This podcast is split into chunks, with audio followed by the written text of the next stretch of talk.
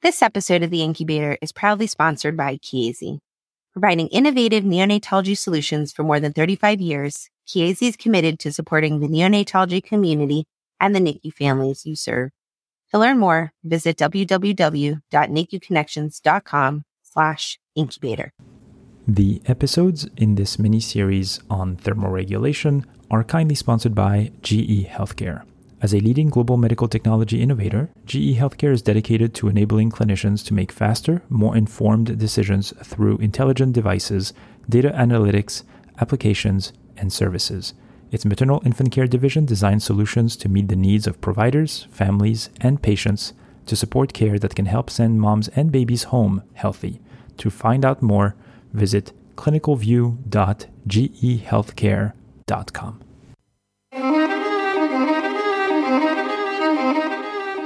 This is The Incubator, a weekly discussion about new advances in neonatology and the fascinating individuals who make this progress possible.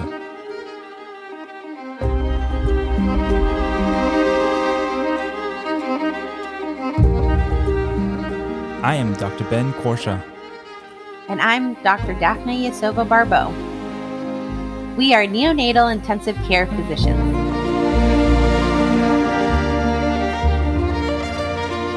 Welcome.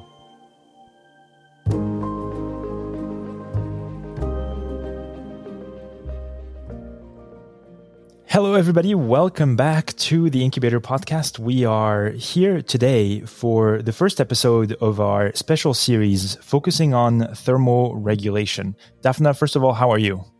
Uh, I'm doing great. This uh, this mini series has been a long time in planning, and so it's nice to finally roll it out very excited about our first episode. You're still uh, under the weather, and yeah. uh, but you're you're getting better, so we're happy. That's good.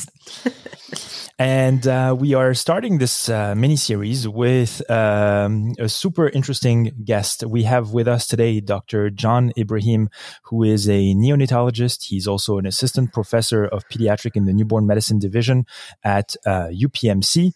For those of you outside the US, UPMC is a very prestigious institution. It is the University of Pittsburgh Medical Center. Uh, John, thank you so much for making the time to be with us today. Thank you guys for inviting me.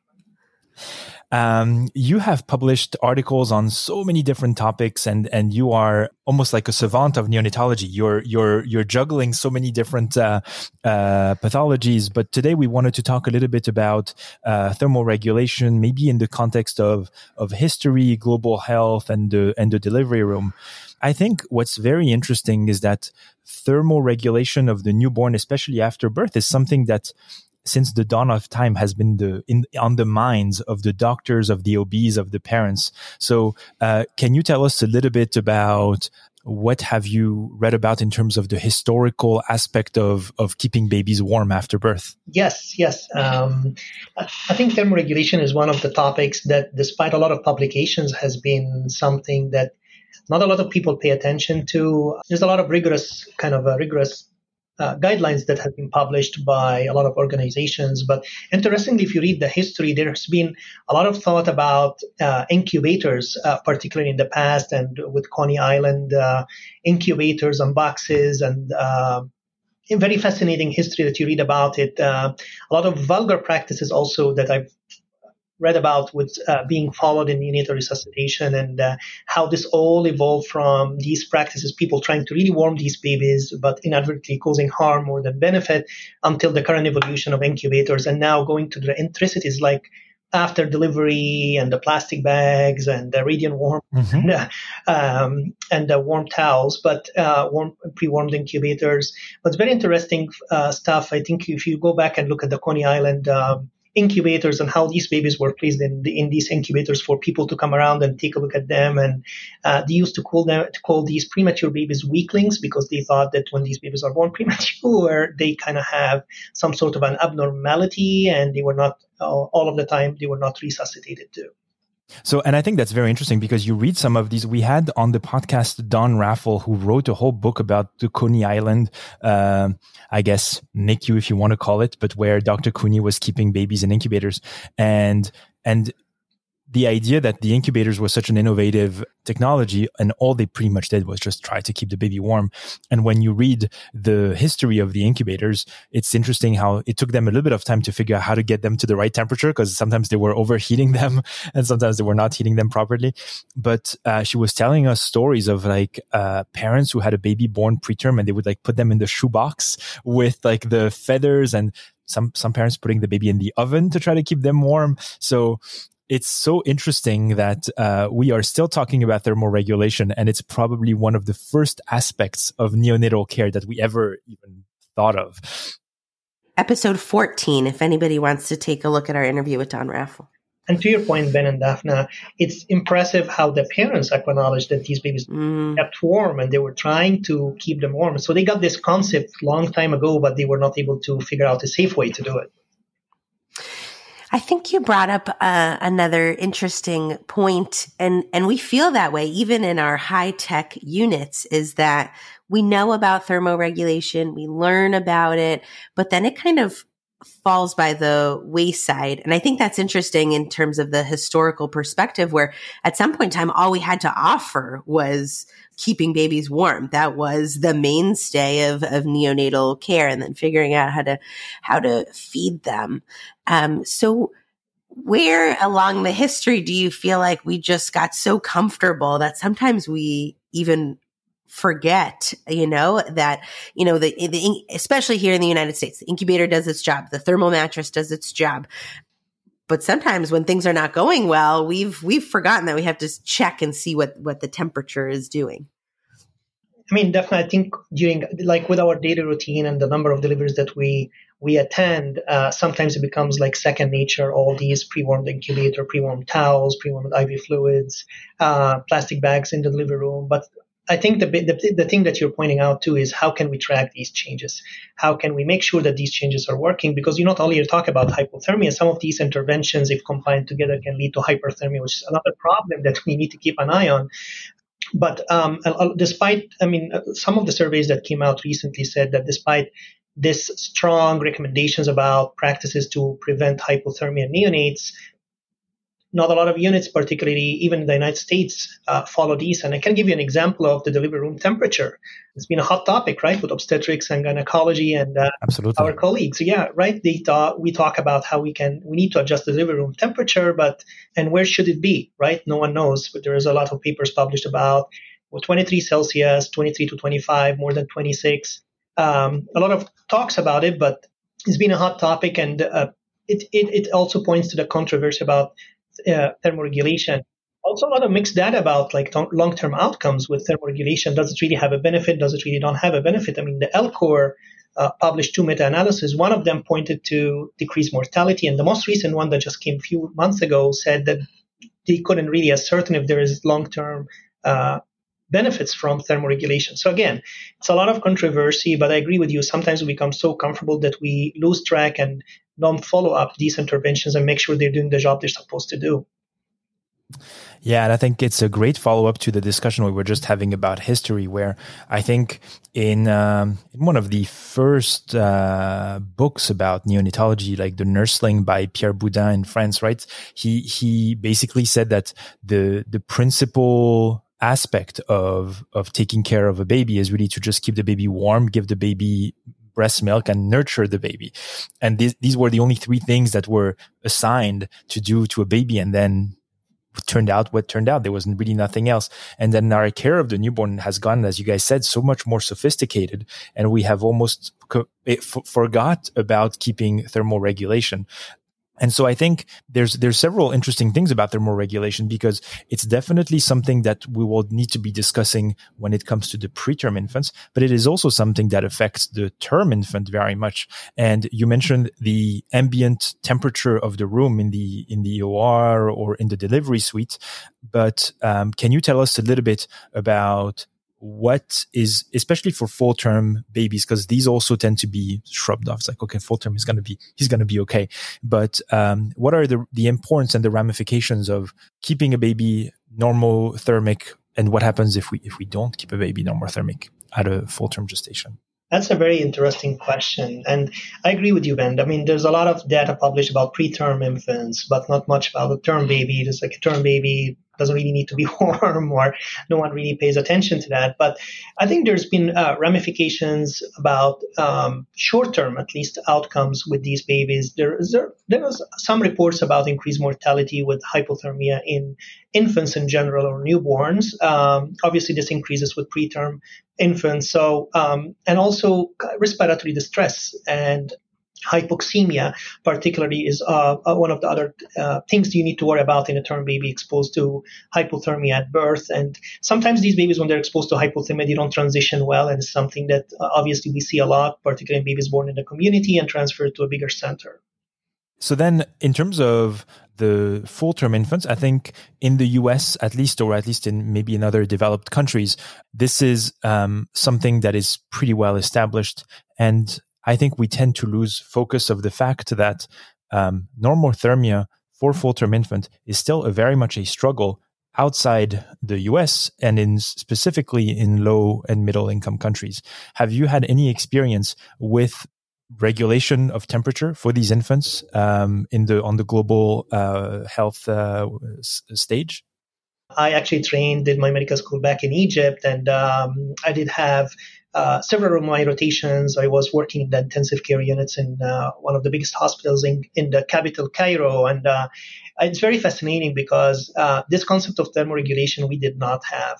Term baby born was essentially bundle given to the mom. But what really impressed me and really fascinated me how these moms embraced this concept of skin to skin and breastfeeding, obviously. Uh, we never, as physicians, paid so much attention. We were never educated about it. We were never paying attention to it. We never knew the associations with impair, like short-term morbidities.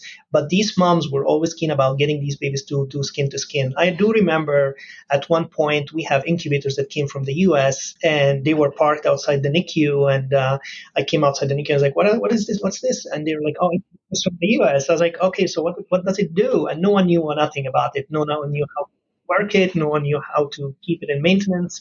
Uh, but they were just shipped and uh, we never used them in the NICU. So it's, it's, I think it has evolved over time by the time I left. Um, but it was some of the very impressive and uh, things. I mean, also incubators, as you know, has evolved over time from the part from Coney Island until now, and uh, have been, been more and more uh, better at keeping these babies warm. I think this is a point that I, I definitely want to ask you a follow up question because hearing this story, I think it's fascinating, and I'm I'm guess I'm wondering if you had to describe how has your understanding of thermoregulation evolved as you were a trainee, like you were a student, and to where you are now. I'm just curious, how has your perception evolved over time? I can tell you very well. I so much appreciate skin to skin. Uh, and uh, I believe that it's a very strong mechanism for thermoregulation in term babies. Uh, something that I didn't really pay attention to when I was doing my training back in my home country, and um, I don't think a lot of physicians paid attention to. But th- these moms who did not have a lot of education were always keen about asking us to deliver the baby to the bed so they can do the skin to skin and enjoy these moments. Uh, when I came here, during my residency training, uh, I started appreciating the importance of thermoregulation, but not in that depth. Uh, and in my fellowship, I was so focused on the big things, uh, fellowship training, and uh, never really paid attention to the small uh, stuff like thermoregulation delivery room, like always seeking all the big pathologies and getting comfortable with the difficult cases, but not paying attention to that aspect.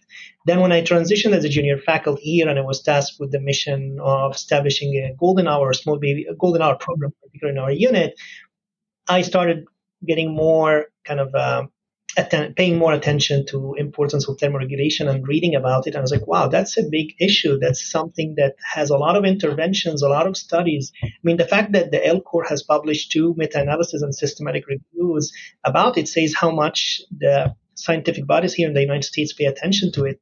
But it's also a hot topic, and it's an area of uh, there's a lot of resistance sometimes to to certain aspects of it. So very nice pun saying a hot topic on this hot. A hot topic. But I think you bring up such an extraordinary point because in low and middle uh, income countries, low resource settings, I mean, they are very adept at using skin to skin care for thermoregulation as a, as a primary modality of, of keeping the babies warm. And I find that here, even in the highest resource settings, the shiniest ICUs, the fanciest ICUs, we struggle at keeping babies warm during skin to skin care. And I wonder where the disconnect is there. I also feel like the parents that I interact with, I mean, they know the temperature of their baby. Like they know it. Um, they tell us like, I feel like my baby's warm today. I feel like my baby's cool today. I, I, feel like parents are very in tune, especially with temperature for their babies. And, and the, you know, the parent who's doing skin to skin often knows when the baby's getting cold before anybody else does. And so, you know, I wonder where the disconnect is there. And I think you just have such an interesting perspective on you know wh- where we're where we're missing a step there between our fancy technology and, and interfacing with parents in this way I think it's all about training, and it's very impressive when, when you go to delivery and NICU's call to delivery, and this is a term baby that transitions well. We still bring him to the bed and do our exam. Meanwhile, we can leave him on uh, do skin to skin and do, just do our exam there because clearly the clinic are doing well. Uh, I think it's more about uh, is spreading awareness and, and the culture of importance of skin to skin for these moms actually also these are precious moments after delivery but also for keeping these babies warm. Um, it's actually one of the things like i just was reading a survey that mentioned that like the majority of the units in Africa keep their temp- their ambient temperature more than 26 Celsius, while only 50% of the units in the US keep the temperature ambient temperatures more than 23 Celsius. So you wonder, like all this research and recommendations, but we're still struggling with one of the first steps of adjusting. If you just switch the thermostat a little bit, you might have your solution. Um, I wanted to go back to this aspect of of your the evolution of your perception because I think that there's something that I felt, especially when I was a trainee, where we feel like thermoregulation is sort of the nurse's job uh, you feel like, oh, the nurse is going to keep the baby warm. Like I'm, I'm here for the heart rate and the breathing. And, and the way you describe this, it's interesting how it, it's sort of almost like a boomerang, right? It sort of came back on your lap as a junior attending where you realize like this is something that we as physicians and as providers have to really pay very close attention this attention to this is not like cutting the cord or clamping the clamping the umbilical cord where where really it's uh, I can let somebody else take care of this, right? Um, what what would be your advice for for trainees and for people who are young in their careers about some of these things? Thermal regulation being one of them, but also all these other things that sometimes we say, "Oh, that the nurse takes care of this," and I don't really pay attention to too much of that. I think one of the things that we need to embrace as physicians and particularly trainees also is neonatal resuscitation is just not resus- providing respiratory support to a baby that's struggling to breathe. Neonatal resuscitation starts also with thermoregulation. And even if a baby is a term baby that doesn't need neonatal resuscitation, just doing the skin to skin or, maintaining thermoregulation is a step on neonatal resuscitation. So you're technically providing neonatal resuscitation to this baby. The concept that the baby is fine and we just need to examine him and just leave, I think you're bringing up a good point. It's the responsibility of everyone in the delivery room to make sure that this baby is warm if the baby's fine, just take him to the mom and let her enjoy these moments. Uh, but I, I, agree with you. It's it's it's a joint responsibility, not only the nurse's responsibility. You mentioned something that, especially when we are being attentive to the preterm baby in golden hour, but I see this happening in the newborn nursery all the time, um, thermia and, you know, dysregulating in the other direction um, and tell us a little bit about the adverse effects of that. I think when we think about it, most strikingly is uh, in the baby that we're trying to keep normothermic or you know moving towards cooling for therapeutic hypothermia. But and so we know there are risks to hyperthermia in that situation. But even just to the certainly to the preterm but the term newborn um, in hyperthermia I think definitely you're, we're talking about both aisles, right? We're trying to avoid hypothermia, but also not trying to induce hyperthermia. And beside, I mean, hyperthermia obviously would lead to tachycardia, obviously would lead to difficult transition. And when you when with tachycardia, it just impairs the, the cardiac filling of these babies and can lead to issues with also with perfusion. So we have to pay close attention to both.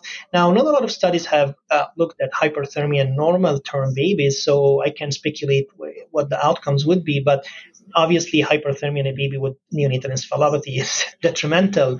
Uh, but I think maintaining the baby in the euthermic range is the best practice, and implementing hypothermia pra- measures to prevent hypothermia with the caveat that we have to keep close track.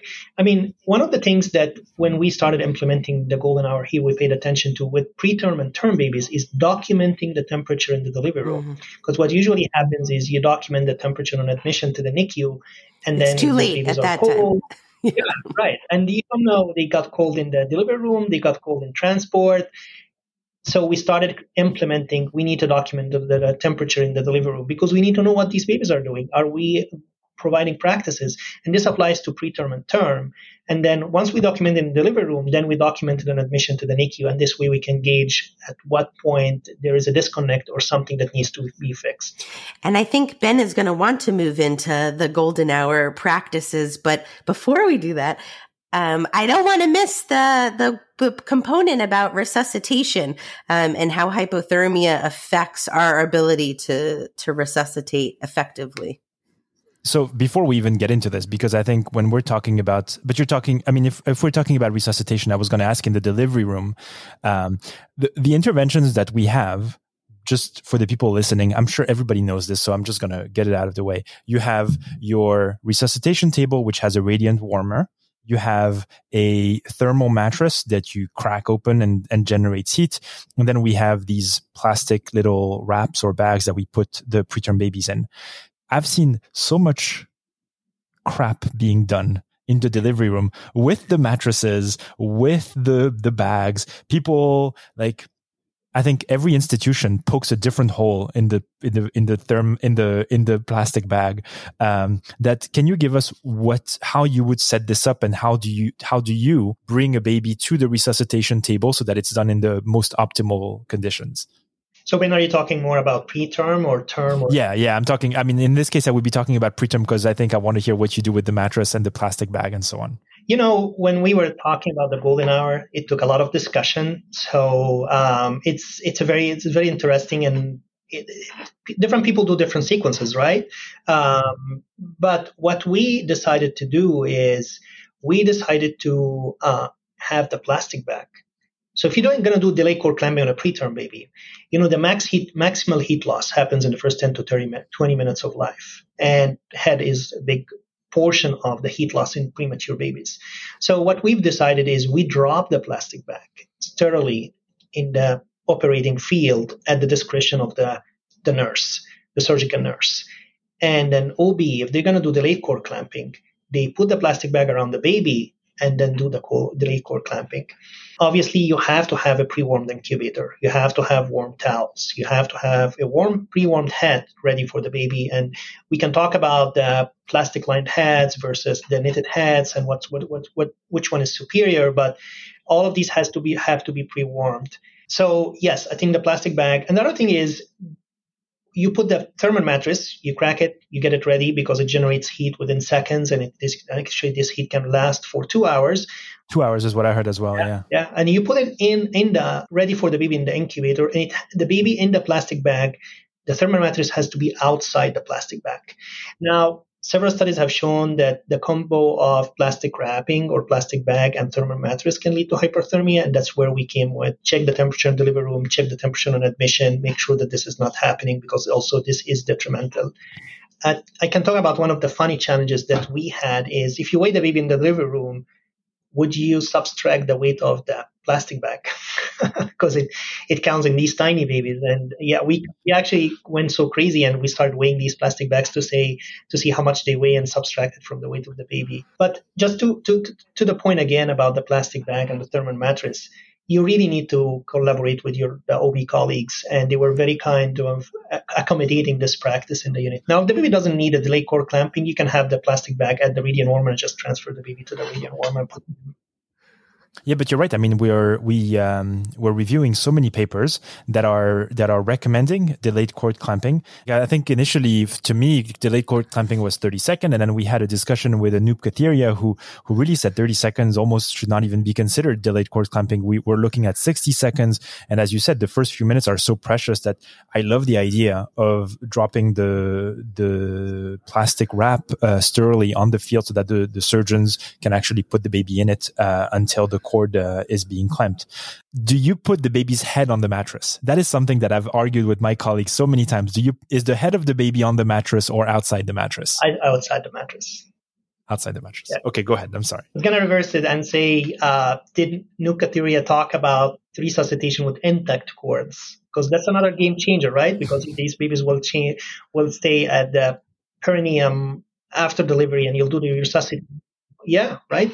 So yeah, and and I think um, I, I, we did he did speak about this obviously, and and I think this is the optimal way of of being there for the baby and in a family centered manner. And I think we're gonna have challenges in terms of normothermia, but I have a paper that I'm actually due to review that actually reports how implementing delayed cord clamping and so on actually did not affect uh, how uh, providers could maintain uh, normothermia. And so I think as this practice is becoming more prevalent, it's going to be very interesting to get that kind of data to show how um, it does not need to compromise um, the, the, the thermal regulation of the baby. I'm actually pulling the paper. It's a letter actually in the archives of disease in childhood. And it's called thermal care for preterm infants in the delivery room has not been compromised since the routine adoption of delayed cord clamping in our unit. And I think these experiences are going to be so valuable to make us more comfortable to go closer to the operating field or closer to the perineum and do all the work that we need to do right there and then. And obviously, Anup was very, um, sharp in his answer when he said that we're talking about babies where extensive resuscitation is not needed. You're not putting in lines and doing uh, and doing chest compression on the perineum. He says, but there's all these babies that need just a little bit of CPAP and then they're good. These this you can potentially if you bring your neopuff close to the the delivery site, then you can you can probably do this. And he obviously said if you if you need an extensive resuscitation, then obviously you take the baby to a proper resuscitation table and you perform your resuscitation there yeah, so thermoregulation has evolved through history, and as we understand the physiology and if, uh, if we continue to study the delayed cord clamping and resuscitation with cord clamping, I think we need to be creative about maintaining neothermia in these babies, and it shouldn't be a barrier. And it sounds like papers are coming out saying that it has an effect, um, thermoregulation in preterm babies. But you, you did bring up an interesting point, and I'd love to hear more about the hats.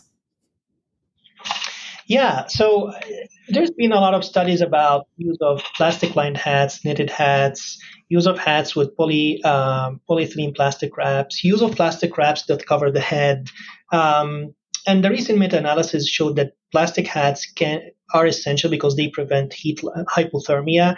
We started using plastic lined hats because studies have shown that they're little they're superior to the knitted hats, and uh, we've seen good results. And um, you know, the largest surface area, the head is the large surface area, and most of the heat loss in preterm babies happen through the head. And so, always when when delivery room, I always say, put the hat on, put the hat on, put the hat on. Don't forget it. Uh, it's the first step before you start doing anything. And uh, uh, yeah, it's a it's an interesting concept. You know, you're saying it too much when they start making T-shirts for you that says "Put the hat on." That that means you've said it too much. But it's interesting because you know I was recording uh, our incubator podcast in French uh, yesterday with Gabriel Altit, who's uh, practicing in Montreal, and we were talking about uh, delivery room management on one of the papers, and he was saying how the plastic uh, coverings that they have for their ELBWs in Montreal actually is more like a poncho. It more like has like the plastic and the little hat that they put on. Which which obviously then goes back to your point, John, of having a, a, a, head covering that's made of plastic. So I think that's very interesting to see to see the variability. And again, if you're a loyal uh, neonatologist and you practice in one institution for such a long time, you don't know all these other things that are being done in and around the, the country. So that's kind of that's kind of cool.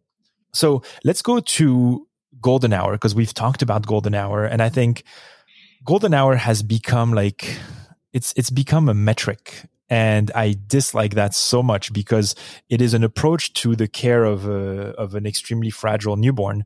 And now it's sort of almost become this sort of checkbox of like, what time did we come in? What time did we finish doing this? What time did we finish doing that?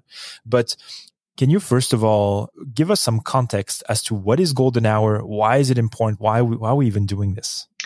Actually, I, I love I love this question, Ben. And, and to your point, sometimes we worry so much about numbers and focus so much on getting everything done, getting the isolette closed within one hour, and something that we have also encountered.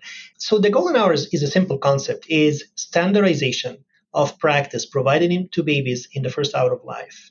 But I always teach and I always say that it's not only about the first hour of life. It's making sure that everyone knows their role and everyone is assigned a role, and it's like an oil machine that's working very smoothly and efficiently uh, to provide the care the baby needs. Now, I don't believe that there's a like kudos to all the centers that are able to have the golden hour and the isolette closure within one hour, but that's not the goal. The goal is to have clear role assignment, have an oil machine of what needs to be done for this baby from the time the baby is born until the isolette is closed. Now, if you do everything efficiently, you with the application of the golden hour, you can avoid hypothermia, hypoglycemia, you can get your lines in quickly. It's I think the goal of the golden hour is more of a alerting people that things need to be done efficiently and quickly in a safe way and not really bother so much about we need to close the isolette in an hour because one of the funny stories or one of the funny things is you can close the isolette but then open the sidewalls and continue doing your stuff and just document that it was closed within one hour but that's not really golden hour but just going back to the history because I love history and you guys brought up the history. The golden hour was actually adopted from the adult trauma and first introduced to neonatology in 2009. Uh, and since then, it has continued to evolve, and more and more aspects are being included in this golden hour, uh, including the hypothermia approaches, including starting uh, fluid through a PIV, including um, transport uh, shuttles or transport isolettes into how quickly can you get an x-ray? Because sometimes you order an x-ray and you're waiting there and the tech is going to the emergency room or going to the adult room. Uh, and you're like waiting and waiting and waiting. Uh, so it's all about overcoming these barriers making sure that priority is given to these tiny friable uh, uh sick babies and so um, I think the golden hour, we, we should probably have John back on for a whole discussion on golden hour. But I think in terms of the thermal regulation, um, it feels like um, we do these spot checks of like I'm gonna and, and sometimes these spot checks for golden hour purposes where we check the temperature I guess on admission, sometimes that's what some people require. We do one check and then, and then we say, okay, that, that 30, 37 two, and let's begin doing lines, right? And now it's like, well, what's going to happen to that temperature after you're doing lines? And so you mentioned already one thing that was so valuable that you said, just check the temperature in the delivery suite. What is your approach to, cause the goal really, I mean, let's be honest, the goal is not to, to play with the numbers. Who cares if you, if you can check the box on the freaking piece of paper. The goal is to maintain normothermia. And so how has your center evolved in terms of uh, the approach to golden hour, not just to quote unquote make golden hour, but also to make sure that the baby actually remains normothermic throughout the admission process? So I can tell you we're one of the busiest delivery hospitals in the States. Uh, we have a very active fetal center and uh, a lot of pre- premature deliveries. And we uh, the golden hour once it started uh, in our center we had a lot of buy-in from everyone involved starting from the ob to the nicu to the nurses to the fellows residents physicians.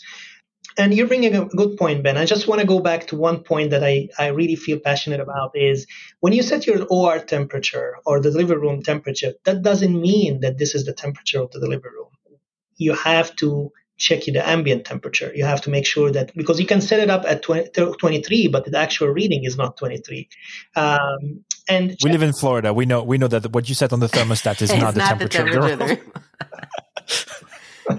um, because that's one thing that you, you can miss. But uh, uh, the reason why we started checking temperatures in the delivery room because we really wanted to see where's the disconnect, why these babies get cold. And once we check the temperature in the delivery room, as soon as we hit the NICU, we check the temperature again because we want to see is our transport efficient in keeping these babies warm. Um, and then the thing is, with the golden hour, if you're able to have an experienced provider place your central lines um, in an efficient way, have the radiology tech come, grab your x-rays, confirm your lines, close the isolette, it's not about the golden hour at this point. It's more of a how can we get this baby that's lying under the drapes, waiting for 20, 30 minutes for an x ray to be done in the isolette with the humidity and the temperature this baby needs. So, and then, so we started looking at admission temperature, delivery room temperature, and temperature after we place the lines, after we close the isolette, because this way you can track where what's the problem. And with us getting the x-rays to the bedsides, with us having the experienced providers placing the central lines, we were able to decrease our hypothermia rates from 40% to 20% by, by more half. But it also gave us a lot of insight about the whole process and where the problem is, is and it's an evolving process so things change you have new learners you have new nurses new fellows new uh, residents and it's the, the thing is you need to continue education. You need to provide continued education, refreshers, and reminders to everyone. Do you uh, approach a delivery different? I think this is something that we sort of alluded to. You've mentioned this before, but I, I think we should just like go uh, nip it in the bud and just.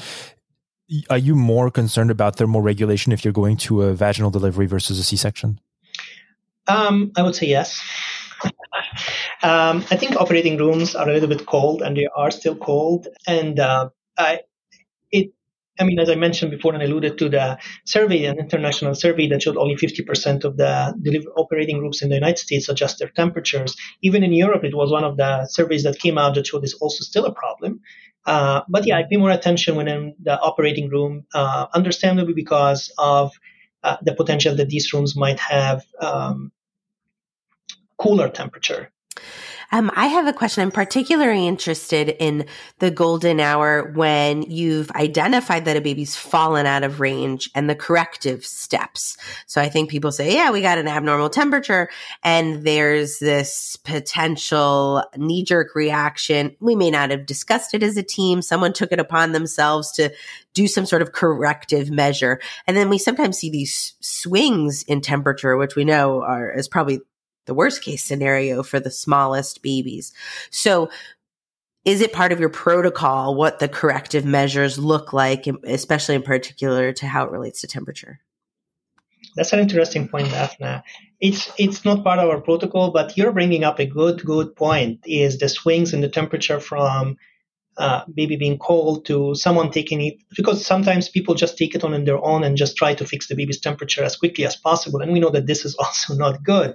So yeah i mean we talk about gradual rewarming of these babies because these big swings uh, from hypothermia to hyperthermia because if you're warming them very quickly you can overshoot and lead to hyperthermia. But again as we always speak the best way is to avoid it and avoid hypothermia and avoid severe degrees or worse hypothermia uh, by being cognizant about the temperature and keeping tabs on it all the time. And I'd also love to hear more. Um, obviously, you have alluded to this, how important the education around golden hour and not just the tasks, but the, the rationale behind the steps that we do. Um, in, in my experience in lots of places, people say, okay, these are the steps. We're supposed to get the fluids in. We're supposed to get the antibiotics in. But this final step of getting the top down is actually critical to thermoregulation and humidity, which is, goes hand in hand. The humidity piece with maintaining and especially consistent temperature, you know, with with thermoregulation. So I think a lot of places have done a good job outlining the tasks, but maybe not the rationale. And so I'd love to hear how kind of you've tackled that from an educational perspective it's easy to say these are the tasks, these are the role assignments, we need everyone to do this, and people will do it, but after some time they'll forget. But if people understand why they're doing this, why do we have to do this? What effect does this have on the baby, short term and long term? They will embrace the concept and they will keep that concept and also teach their colleagues. So when we were planning to roll out this golden hour, we did a lot of education to the nurses, about the importance of being expeditious and efficient all the steps to the fellows to the residents during their orientation when they start neonatal resuscitation rotation. But also we did it to the RTs to the pharmacy about the importance of sending up these fluids quickly uh, we implemented warming of the IV fluids, which is one of the concepts that's very important. Uh, not of data published about it too, but it's it's a common sense of you need you don't you can give a baby cold IV fluids and expect the baby to keep their temperature.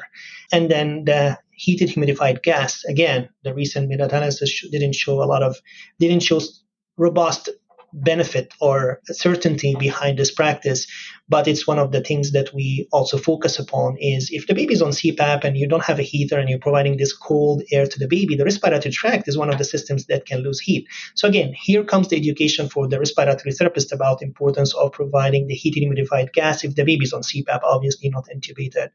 And as i mentioned the fellows the residents it always becomes tricky because people like to practice like placing lines. But again if you have a, an experienced provider that places the lines you can place it efficiently and close this stop in a good in a timely manner. But if it's a training opportunity then it becomes a problem because this can lag for quite a bit. Um, so the other thing is we talked radiology technicians of why they need to come to the bedside. And we implemented this uh, golden hour code in the radiology order so that they are alerted that, hey, this is this is a high this is a priority. This cannot Yeah, this is not just like checking the line on a baby that's been here for two weeks. Like this exactly. is a golden hour. Uh-huh. That's so good. I'm taking notes by the way. People don't know, but I'm like writing down all these things. These are awesome. So essentially, don't go to the emergency room to grab an X-ray on uh, on someone that's obviously every, every patient needs a like expeditious care, but this is a priority. So once we place this goal in our code, they come immediately and expeditiously to the bedside to get the X-ray. Sometimes they're waiting before the baby comes down, uh, but we also explain the rationale uh, behind it and why this is important. And I mean, um, it's not. It has been nothing but wonderful with everyone understanding the pathology behind it, the physiology behind it, and why these babies are at risk, and everyone kind of accommodating it. And also in big institutions with the turnover of the staff, we also maintain this regular educational uh, series for uh, everyone involved in the care of these babies. I would love to get your PowerPoint on thermoregulation. It sounds okay. like it's a great one.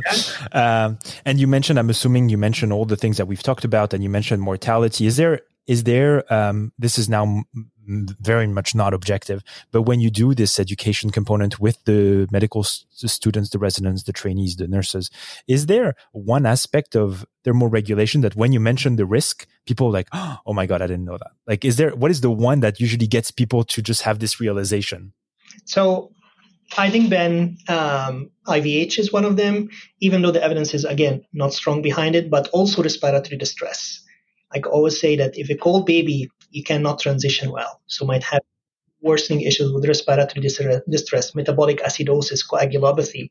And uh, one of the funny things just outside the preterm babies, all these cold babies that come from the nursery and get a sepsis evaluation because they're cold, if you really track the, the, the, their stay upstairs and or the nursery, you can say, oh, this is more environmental. It's unlikely to be um, sepsis uh, or concern for sepsis. And so um, the one thing I think the big thing is yes, they get cold, and we teach them that there's risk for short-term morbidities, including IVH, respiratory distress, and these are the things that really uh, um, catch their attention. And I think talk, I just like lagging behind about um, uh, the study that just came that came a while ago and showed talk actually showed that there is 28% increase in mortality for every one Celsius degree decrease in temperature, um, and that the chances of early neonatal death was 1.64 fold higher in infants with admission less than 36.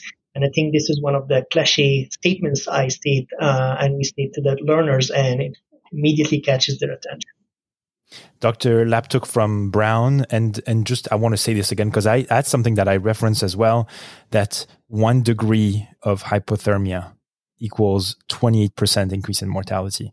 And I think even if you look for variability, because I've looked at what is the range, I think the lowest number I've seen is like even ten percent. Where like so even 10% from like 10 to 20 this is insane and we're talking about yeah and we're talking about one degree in uh, celsius right right my last question for you, John, uh, we could keep talking for hours, but my last question to you is how important is it for providers to get familiar with the technology that is available around them in order to be able to be proficient at maintaining normal, normal temperature? Because I've seen many times where some uh, as a fellow i had no clue how the freaking temperature probe worked i didn't know how the temperature was being measured i didn't know that there was uh, free uh, thermometers that we could use and, and so on and so forth so in your opinion how has your understanding of of the tech that is available to you allowed you to be better at maintaining normothermia you have a lot of aspects. You have the radiant warmer, you have the temperature probe, you have the transport isolette or transport shuttle, and then the baby.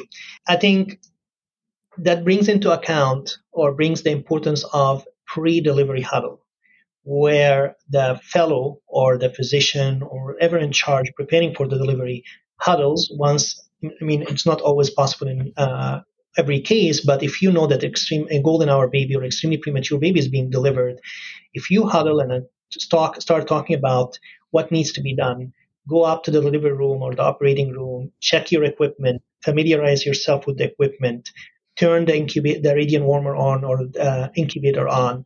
That's a key, right? You can't be reactive. You have to be proactive and be prepared before these babies arrive. So that's one aspect. And I just want to point about point about one of the important things that we encountered and a lot of tends to be overlooked is the frequent transfer of the babies between different beds on admission. So you resuscitate the baby on a radiant warmer, then transport the baby to a transport isolette, and then weigh the baby on admission, and then transfer the baby to the isolette where the baby yeah, stay. Yeah. So one of the things that you really need to pay attention to is these frequent transfers can lead to heat loss, whether it's evaporative heat loss, whether it's convective heat loss, whether it's radiation heat loss. So how can you overcome that? Is using whether it's a transport shuttle to keep this baby warm. So you transfer the baby from uh, you, you, resuscitate the baby in a convertible isolette and then connect the shuttle, take the baby out down to the NICU, and this is the baby's bed, and you can weigh the baby on the bed. Yeah, that's what we've been starting to do in our institutions, where we resuscitate the baby pretty much in the isolette that they will be placed in in the NICU. So, so yeah, that that's making a huge difference. Do you guys have issues with isolette uh, shuttle space in the operating room? All the time. Less so in our new facility. We are very fortunate that yeah. that that yeah. it was designed in such a way that we have way more space than we did before. Yeah, yeah. very lucky. Um, I know we're getting to the end of the time together, but I would be remiss if we didn't talk about one more aspect of thermoregulation. We talked a lot about the new baby, um, but obviously there are lots of times where a baby needs a procedure or a baby needs an imaging study. The baby has to leave the NICU, or especially during a code situation where we see babies getting cold. And maybe you can talk a little bit about the impact that that has on on on babies and our ability uh, to do the things we need to do. I'd say, or be even successful in a code situation.